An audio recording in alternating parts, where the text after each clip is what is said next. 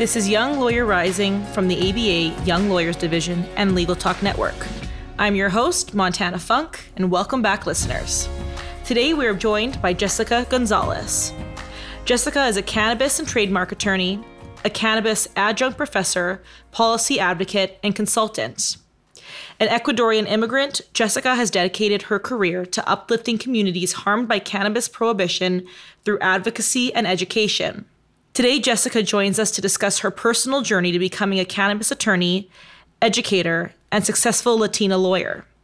Jessica provides insight for those looking to change their career path, as well as how to be a zealous self advocate.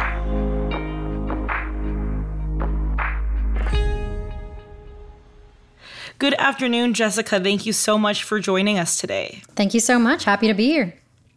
So, I'm super excited about today's episode. I, I think this is kind of an interesting topic because I'm not going to lie to you. As someone who is in the legal world, I have not actually heard of this area. I mean, I know it's out there, but I have not actually had the chance to speak with anybody who practices, and that being cannabis law. So I think this is something that maybe some of our viewers, if not a lot, have also kind of not realized is a practice area that's going on. So I think this is really important. And just off the bat, kind of to jump right into it, can you explain to our viewers exactly what you do and, you know, what this area really entails? Yeah, absolutely. So I wear a couple of hats in the cannabis industry. So primarily, I am an attorney, and my areas of practice are trademark law. So I handle the firm's domestic and international trademark portfolio.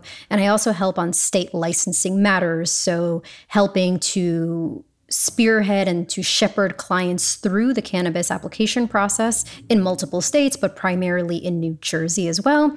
I help with a lot of cannabis compliance work. So you're thinking about labeling, packaging, CBD, supplement guidelines, really anything that has to do with federal agencies. I also do a bit of government affairs for the firm as well. So, in terms of keeping in touch with cannabis regulatory bodies and different government agencies.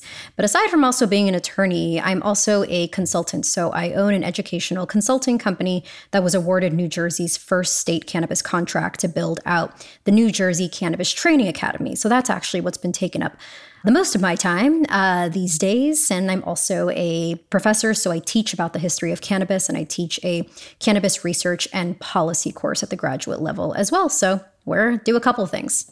Yeah, it sounds like you're very, very busy, and you know, good for you for taking on all these kind of like you said wearing these different hats and kind of approaching this from multiple angles and something that i'm you know very curious about and, and wondering is obviously the legalization of marijuana and cannabis you know one and the same has become kind of more of a recent thing amongst the states amongst different countries so have you found you know anything in your practice your teaching etc about the I guess maybe the stigma surrounding it or the fact that this is so new that has either made you have more challenges that were not foreseen, or maybe in the opposite, things that actually were positives that you did not expect just due to the fact it's such a new topic.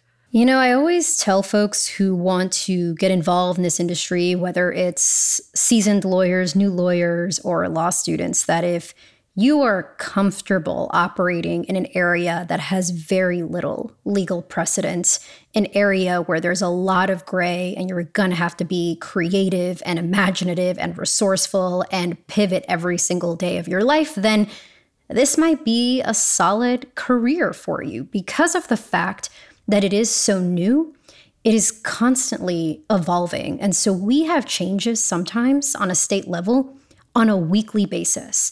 So these are the types of regulatory challenges that we face is that the landscape is constantly changing for us because as we like to say in this industry, we're all building the plane while we're flying it.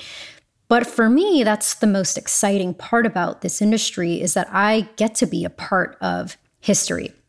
I get to help shape policy. I get to help how these programs are actually being created from its inception. And so I'm not dealing in an area of law that has a lot of established best practices. We're establishing those as we go. So for me, it's been incredibly exciting. It has also been incredibly challenging. But I will also say that for any young or new lawyers or law students out there, this is why this industry holds so much opportunity just because we have barely scratched the surface of what this industry can become. And I can imagine, obviously, I, I, believe if I'm correct, you used to do media law. And obviously, you were speaking earlier too about how you actually do some trademark stuff as well. So, something that I'm sure our listeners would like to know is how did you actually get involved in this area? What made you say, okay, this is something that is not very popular right now, is constantly changing in the law throughout the whole entire nation, and I'm going to kind of start and be a trailblazer for, you know, this area? What made you migrate over to such a rare area? I love this question because my journey has been very different from a lot of my friends who I graduated law school with and from a lot of attorneys, you know, that I know. And essentially what ended up happening was I was in my first year of being an attorney and this was back in 2017 and I also credit this to right right timing as well in the fact that I was already practicing as an attorney. I was doing trademark law within the entertainment space and that sounds really cool, probably to a lot of folks, but it wasn't an industry that I was particularly passionate about. But it was the same year that Governor Murphy of New Jersey was running on his campaign to legalize cannabis within his first 100 days of office. And obviously that didn't happen, but it made me incredibly excited when I did hear this news because I've been a cannabis consumer since I was 17 years old. And I actually used to joke about it in law school that I would become a weed attorney but it was totally a joke.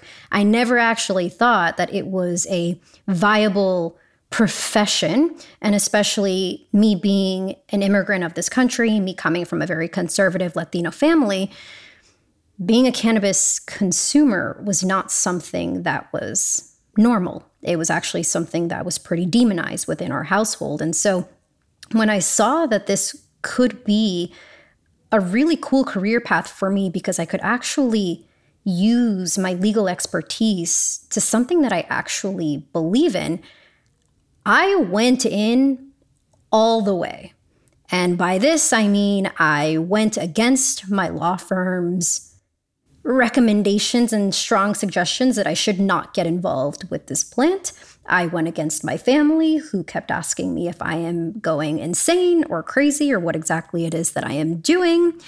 But I thought that if I could create a career around something that was so meaningful to me, that I would actually be able to stick it out as a lawyer. Because during my first year, which is supposed to be your hardest year as an attorney, I wasn't really sure I would make it unless I found something that I actually believed in. And so I educated myself and you know, right now there's a lot of education out there. There are schools, there's curriculum, there's so much for cannabis, but that didn't exist back in 2017. So it was me reading books, watching documentaries, going online, trying to get all this information, paying people to please speak to me, and going to every single event that I possibly could to learn about the industry I would pay for them myself. I paid for my own CLEs. I would take vacation days and go to cannabis events.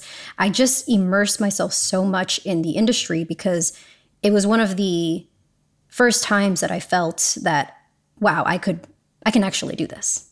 That's really inspiring. And honestly, I, I, think that there's a couple different things I want to break down in there, a couple different parts, because it really speaks to self advocacy. But not only that, you've had to come overcome multiple challenges being an immigrant, being a Latina, you know, in this area of law that is not very popular. And like you said, kind of having to go not against, but doing something that your firm and your family weren't really necessarily on board with or maybe as aware of and having to really self advocate. So I want to take a quick break, but when we get back, I want to dive into that portion of this.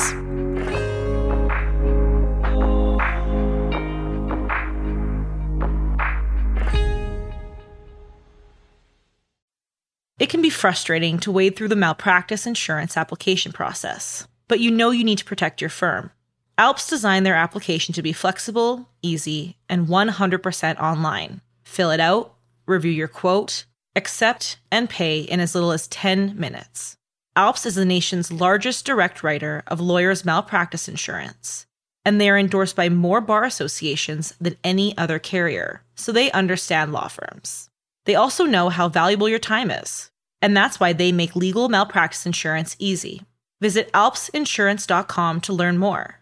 That's A L P S insurance.com. Delegate out those tasks that take up your time. Staffi can help you with your legal, administrative, marketing, and even client facing workload. Hiring Staffi's top notch bilingual virtual staff means Staffi does the recruiting, hiring, and training for you. Then, if you need a change, Staffy handles it. You get to concentrate on your strategic work. Schedule a free consultation at staffi.cc. That's S T A F I dot cc and get $500 off with code HAPPY24.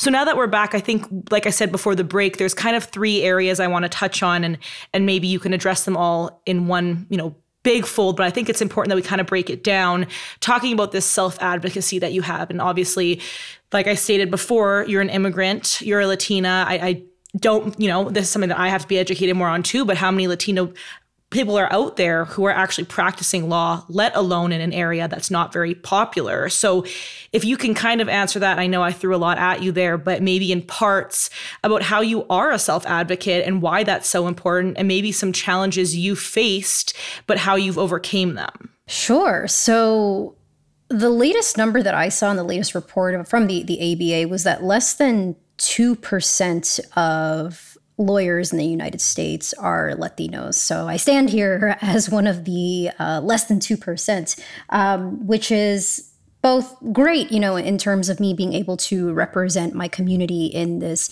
industry, but it can also get quite lonely when there's no blueprint or somebody to look to to say, really, you know, how did you do this? And so it's interesting to almost end up becoming that blueprint now for a lot of law students that I talk to who want to emulate, you know, my journey.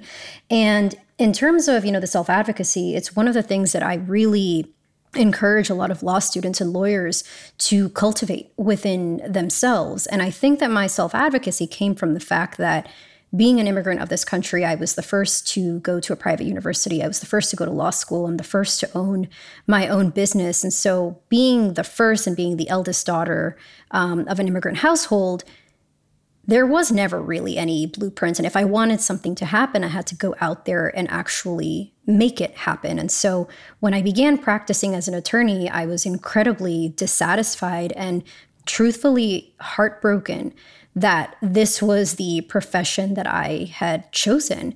But I had sacrificed so much, and my mother had sacrificed so much that I couldn't really quit being an attorney. So I had to find a way to make this job work for me. And when you know, lawyers and partners were discouraging me or making fun of me in the open for trying to get you know into this industry or trying to block me from this industry I just thought to myself, I have made it this far on my own that there's absolutely no way that I'm going to let somebody dictate my career.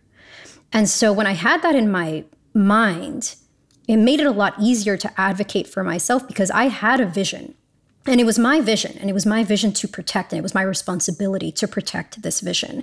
And so, even though other attorneys at that time couldn't see what I could see and what this industry could become, I realized that I had to spend less of my time fighting them and more of my time fighting for my mission. And so I just separated myself from them. And one day my mother told me when I was crying in the car and saying, you know, they don't support me and they're discouraging me and they're penalizing me for doing this. And she said, if you want to do this, you're going to have to do this without them. So do whatever it takes to do it without them. And that's what I did. That's very powerful. And I mean, I commend you for that. That takes a lot of strength, I'm sure, to have to go through an area where you know it's what you want and it's going to ultimately lead to your happiness and help others as well, but kind of facing that pushback. So I commend you for that. And something that you said stuck out with me was that, you know, you you did all this hard work and you got a law degree. So you couldn't just give up being a lawyer, right? And I think something that really speaks to me about your story is you have a law degree, you've practiced law, you practice law, but you also have kind of entered these other realms where you're teaching, you have this, you know, business action center that you do where you got this huge state contract and I think that that's also important for our listeners to see like you were an advocate for yourself. You overcame re- a lot of adversity, people who were saying, You're doing this on your own. And you took something that is scary and confusing and really built this huge career for yourself. So, something I'm intrigued by is how did you kind of also make that move not only to this area of law, but also realizing there was other things you could do with this degree? So, one of the first people that I actually saw doing something outside of being a lawyer in the cannabis industry um, is a woman by the name of Shaleen Title. And the first time I ever saw Shaleen Title speak, she was an attorney. She was also a commissioner for the Massachusetts Cannabis Control Board. And she was, above anything else, an advocate for social equity and social justice. And I saw her speak one day, and I just thought to myself, oh, wow, I didn't realize an attorney could do that because I was discouraged from, you know, testifying, advocating, all of these things. And so to see somebody actually leveraging her legal career to actually make a change within her community was incredibly inspiring for me. And so I realized then I don't just have to be a lawyer who sits behind a desk and pumps out billable hours. I can actually create a life for myself that I'm proud of and one that will be sustainable in the long run. And so, what I ended up doing was because through my advocacy work is how I got involved in a lot of government work. And so, that really helped me to understand the policy aspect of it. And so I began helping to write legislation. I began helping to write regulation. I began helping to write municipal ordinances. And it all just came down to just me advocating on the state and municipal level. And then I've even had the chance at the federal level, you know, as well. And so, one thing that happened about a year and a half ago with me is I, I, realized that because I was representing cannabis applicants here in New Jersey, I could no longer advocate the way that I wanted to because my advocacy may have a negative impact on their ability to get a state or municipal license. And when I realized that my advocacy could cause my clients harm, I truthfully began to resent the career because I wanted to become a lawyer to actually make a difference and do something and cement something in history. And so I took a back seat and I went to my my boss now, Lauren Rudick, who's amazing, and I told her, "Hey, listen, there's other things that I want to do I think I am better suited out there in the community than I am behind a computer writing contracts. Send me out there to the government, send me out there to policy work, send me out there with advocates, send me out there into the community. That is where I thrive. And she believed in my vision enough to say, absolutely, go for it. And so that was during the time that in New Jersey, they were looking for somebody to help build a cannabis training academy for the state. And because of I had done so much teaching and so much free education and had hosted a lot of workshops, um, I put an application and I was selected. Um, and then I also decided I wanted to be a professor and teach. And I reached out to schools and pitched who I was and why it was necessary to provide this education. And I was able to obtain those positions. And so, what's really interesting is that I advocated for a technical assistance program in New Jersey to help with a- cannabis applicants. And I advocated for that for five years. I just never thought I was going to be the one to help run the program. So sometimes you become what you advocate for. And I think that's really cool. That is really cool, and congratulations on you know everything you've done. It really sounds like you've made this great career from your for yourself, and it's it's neat to see another female attorney out there who really wanted to advocate in a certain way, and despite all the pushback, really you know chose your own path and was strong and showed people like you can do this and you can create things that other people may say well we're not going to help you or that's not going to ever happen. So i just want to congratulate you know you on all of your successes and i want to take a quick break and then when we come back i do want to talk a little bit about a couple of more things but i just yeah congratulations on everything you've done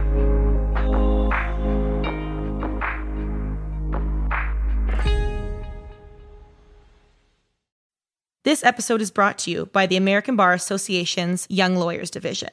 Starting a new career in the law can feel overwhelming. The ABA YLD provides resources, CLE, and a network of peers from coast to coast to help you settle into your new legal career.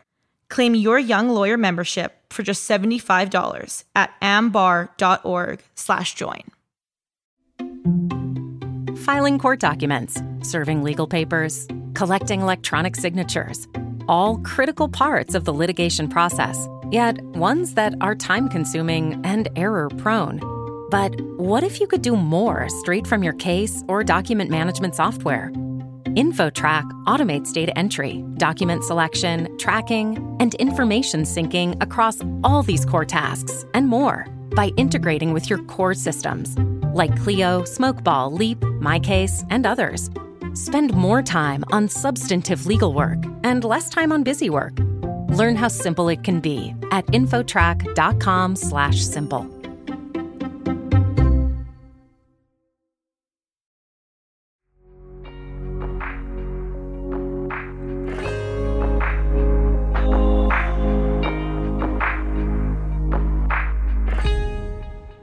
So we're back and before the break we were kind of talking about all the different areas you've been, how you've got through this, you know, journey of media to cannabis, now to professor, applying for these programs and stuff like that. And I think something I really, you know, want to make sure that we touch touch on is advice you would have to attorneys no matter you know their age what stage of their career they're in but advice for those attorneys who are maybe on the journey to finding a different practice area or on the journey to do something outside of being an attorney who are facing pushback whether it be from family friends their firm etc something if you could go back and tell yourself when you were going through that journey that you think would help those people who are listening right now. Yeah so i'm going to say something that a lot of folks think is kind of wild but i've been to seven law firms in six years and that's a lot of jumping around for for somebody. And the reason why I have been able to do so pretty seamlessly and successfully is because of my personal brand. And I find that that's just not something that law school teaches you is how to cultivate and establish your own personal brand. So what ended up happening to me was I didn't go to a big name law school. I didn't start out at a big law firm. So I didn't have a big name school to fall back on, and I didn't have a big law firm name to fall back on. And I realized I had one name that I could fall back on, and that was going to be my name. So I decided that I was going to promote myself, I was going to market myself, and I was going to do what I saw a lot of lawyers weren't doing, and that was leveraging social media. Now, I also would get in trouble from the law firms that I had been at for my social media presence, but I didn't really care because what it was helping me do is to establish my own personal brand in the industry. And so, you know, we're sort of at now at a day and age where folks don't really stick around at jobs for decades at a time, right? You get maybe a few years at that, but upward mobility is really contingent on how often you jump around and move around. And so, what was great is that my personal brand and my reputation followed me to every place that I was. I mean, for the past three, four jobs, I didn't have to do an interview, I did not have to submit a resume. I was just asked, hey, we would like for you to come work with us. Please come and meet with us because people were noticing me online because of my brand presence. And so, if there's any advice that I can give to anyone trying to cement themselves in a particular area of law, is cultivate your personal brand market yourself and make sure that people know your name before they know the name of your law firm. Most people can't tell you where I've worked. They just know who I am and the work that I do, but they can't actually tell you what law firms I worked at. And I did that very intentionally because my name was the one I wanted to build. And so I'd really encourage uh, those who are out there who want to establish themselves as a thought leader in any sort of area is your personal brand will stay with you throughout every job. Jobs will change, your brand, your reputation, that stays with you. So invest in that any way you can and put it first before anything else. That's really amazing to hear. I, I he said that, and you said that you know people don't rec- remember where you work, but they remember who you are, and that really just actually hit me because I think a lot of the time we're told in law school or even you know applying to jobs outside of law school go for the big firms or the people who are going to re- you know remember the name of the firm. But at the end of the day you're right in that it's you. The people who are going to hire you down the road, yeah, they may look at, you know, where you worked before, but they want to know are you a good candidate? So it's really important to actually make sure that you yourself are building your name up because at the end of the day, that is what sticks with us for the rest of our life. So I think that that's really impactful. And I, I just appreciate you saying that because it, it hit me, it struck something in me. So I hope that it does for our listeners as well. Yeah. You know, I think, I think law school puts a lot of, a lot of pressure, you know, on, on where you go to and they sort of make you, you're, you're sort of deemed a failure right? If you don't go one way or the other. And I just don't believe that to be true. Now, granted, your first, you know, job or two are hard to get into, but if you establish a strong enough personal brand, I really do believe that after that, it just comes down to folks reaching out to you, just you making yourself as visible as possible, which is hard for some people. But a mentor in law school once told me, she said, she said, Mija, which means daughter, she said, nobody's gonna find you sitting under a rock. So you gotta get yourself out there. And at that point, I was like, well, that is gr- some great advice because, you know, you're taught to sort of network, but you're not taught how to brand yourself. And that's what I think folks really need to invest in. So I want to ask you two more questions, and I want to go back to the branding yourself. But a question I want to make sure that we cover for those who are listening and who are interested in the cannabis aspect of this episode. Can you just kind of give our listeners a brief overview of one the stereotypes that you saw that you had to kind of get around in that area because obviously you know I, I, think that neither of us are you know naive to the fact that there are people who are probably listening who don't partake in cannabis and who may be you know like oh as if you're practicing this or you have to practice this. So a stereotype that you faced in that practice and then also kind of a brief overview of what the cases actually looked like what the work actually looked like. Sure. So enormous amount of stigma, not so much now in the legal field um, as there was back sort of in the day back in 2016 2017 but so much so that you know one thing that ended up happening to me my first year of law school was i wanted to apply to a law firm that was looking for a cannabis research associate and I went to the career services and I said, This is my resume, this is my cover letter, I want to apply, you know, and that were this is like 2013. And the career services person told me, Do you really want this to be your first job on your resume? Do you understand how this can impact your legal career if cannabis is the first thing on your resume? And so now I was on scholarship, I have student loans, I was in no position to implicate uh, my future jobs and earnings. So I didn't apply. And I sometimes wonder what would have happened if I would have started my career in cannabis four years earlier in 2013 as opposed to 2017. But then when I really started to get involved in 2017, you know, I remember being at a it was at a meeting with all of the partners, you know, at the firm and I was sitting there and in front of about 40 of them, a partner went, So, Jess, trademark any bongs lately? And the entire room erupted in laughter. And I couldn't understand why they thought this was so funny when I looked at this as a viable career opportunity. I was one of the only associates to bring in business because I was bringing in trademark clients and I was bringing in corporate clients from cannabis, and yet I still wasn't being taken seriously. And so when I ended up going to another firm and I was specifically selected to build out their cannabis practice, I also wasn't taken seriously. And they would just say, well, cannabis isn't really moving fast enough. So, you know, you need to sort of go do something else. And they didn't understand that you needed to invest in this and to lay down the foundation before it would really erupt. And so the biggest stigma is that this isn't a serious option. This is not a serious industry. But in fact, it is the fastest growing industry right now in the world, and it is the fastest job maker in the world right now. And this train is not going to stop. If anything, it's going to move quicker.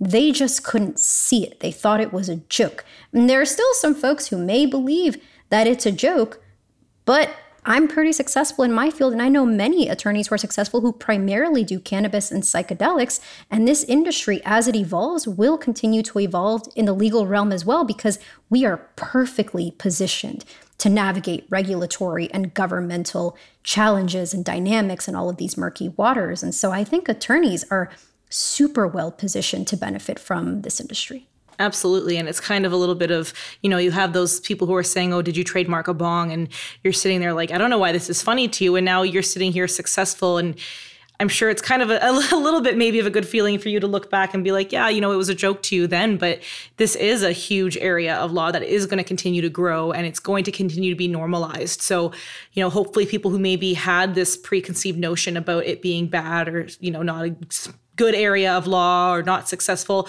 I'm hoping that this conversation can maybe change their perspective a little bit. Yeah, and you know, and what's actually funny is that that same partner then about two years later began writing articles about intellectual property and cannabis. And so I thought that that was really funny. Yeah, isn't it ironic? well, I just last question, you know, before the easy one that I gave everyone, I just want to ask you, you know, if you could tell our listeners, we talked about branding yourself and making sure that your name is the one obviously that you're with for the rest of your life. So if you could tell our listeners maybe one or two things that would help them brand their self, what would those be? So use LinkedIn. LinkedIn right now is such a phenomenal tool for branding, but I feel that it is slept on um, amongst all of the other platforms. But the reason why LinkedIn is so good is because that algorithm that it has, one, doesn't discriminate against cannabis, which is phenomenal, as the other ones do. But two, it's actually not that hard to establish yourself as a thought leader if you're just consistent with your posting, whether it's writing blogs, reposting blogs, etc. So use LinkedIn, connect with people, and in whatever particular field or industry you want to be in, I would say really try to narrow it down. There's really not a such thing anymore as sort of generalist type of lawyers, but try to really find something that you like. And I really hate when somebody says, you know, find what you're passionate about. I just don't find that to be helpful.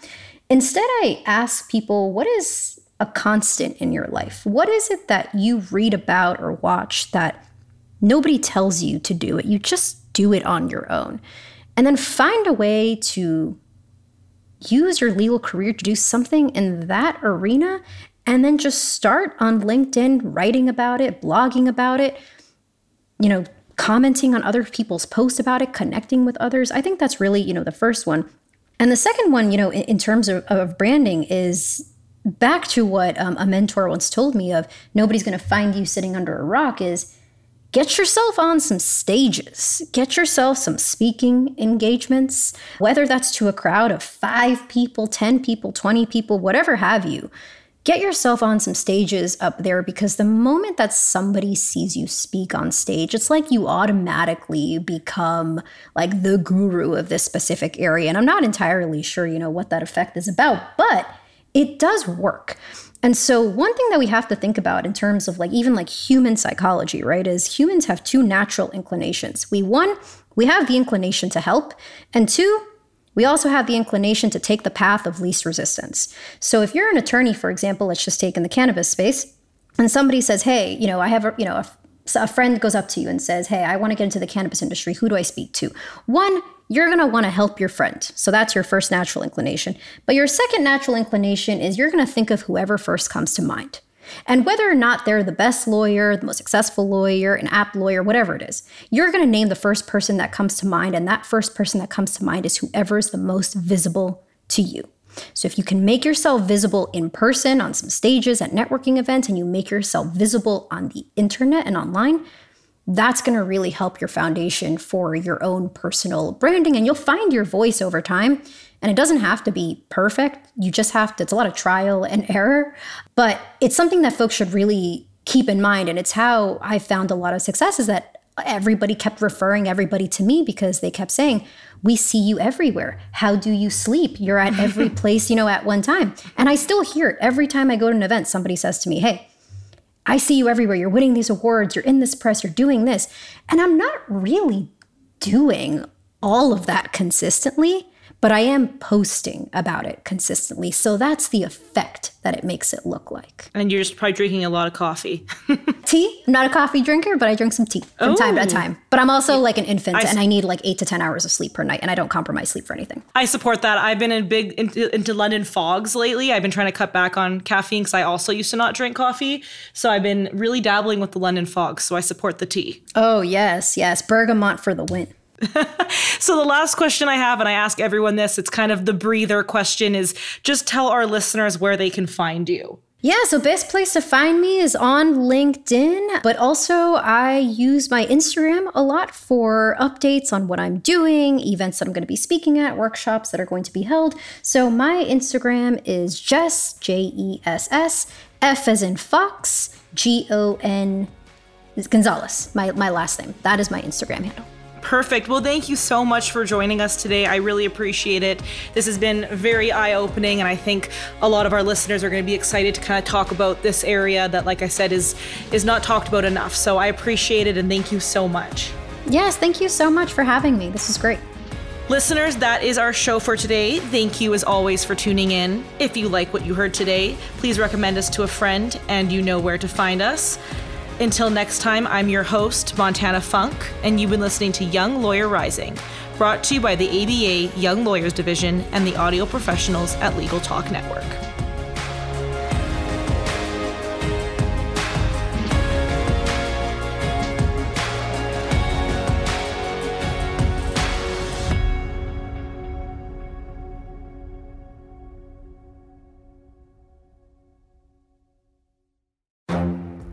The Lunch Hour Legal Marketing Podcast, your resource for the tips and tactical advice you need to grow your business. Plus, keep up with the news and commentary you crave to stay one step ahead. It's hosted by me, Gyi Tsakalakis. And me, Conrad Saam. Every other week, we break down the issues holding back your marketing strategy and talk about the changes you need to be prepared for.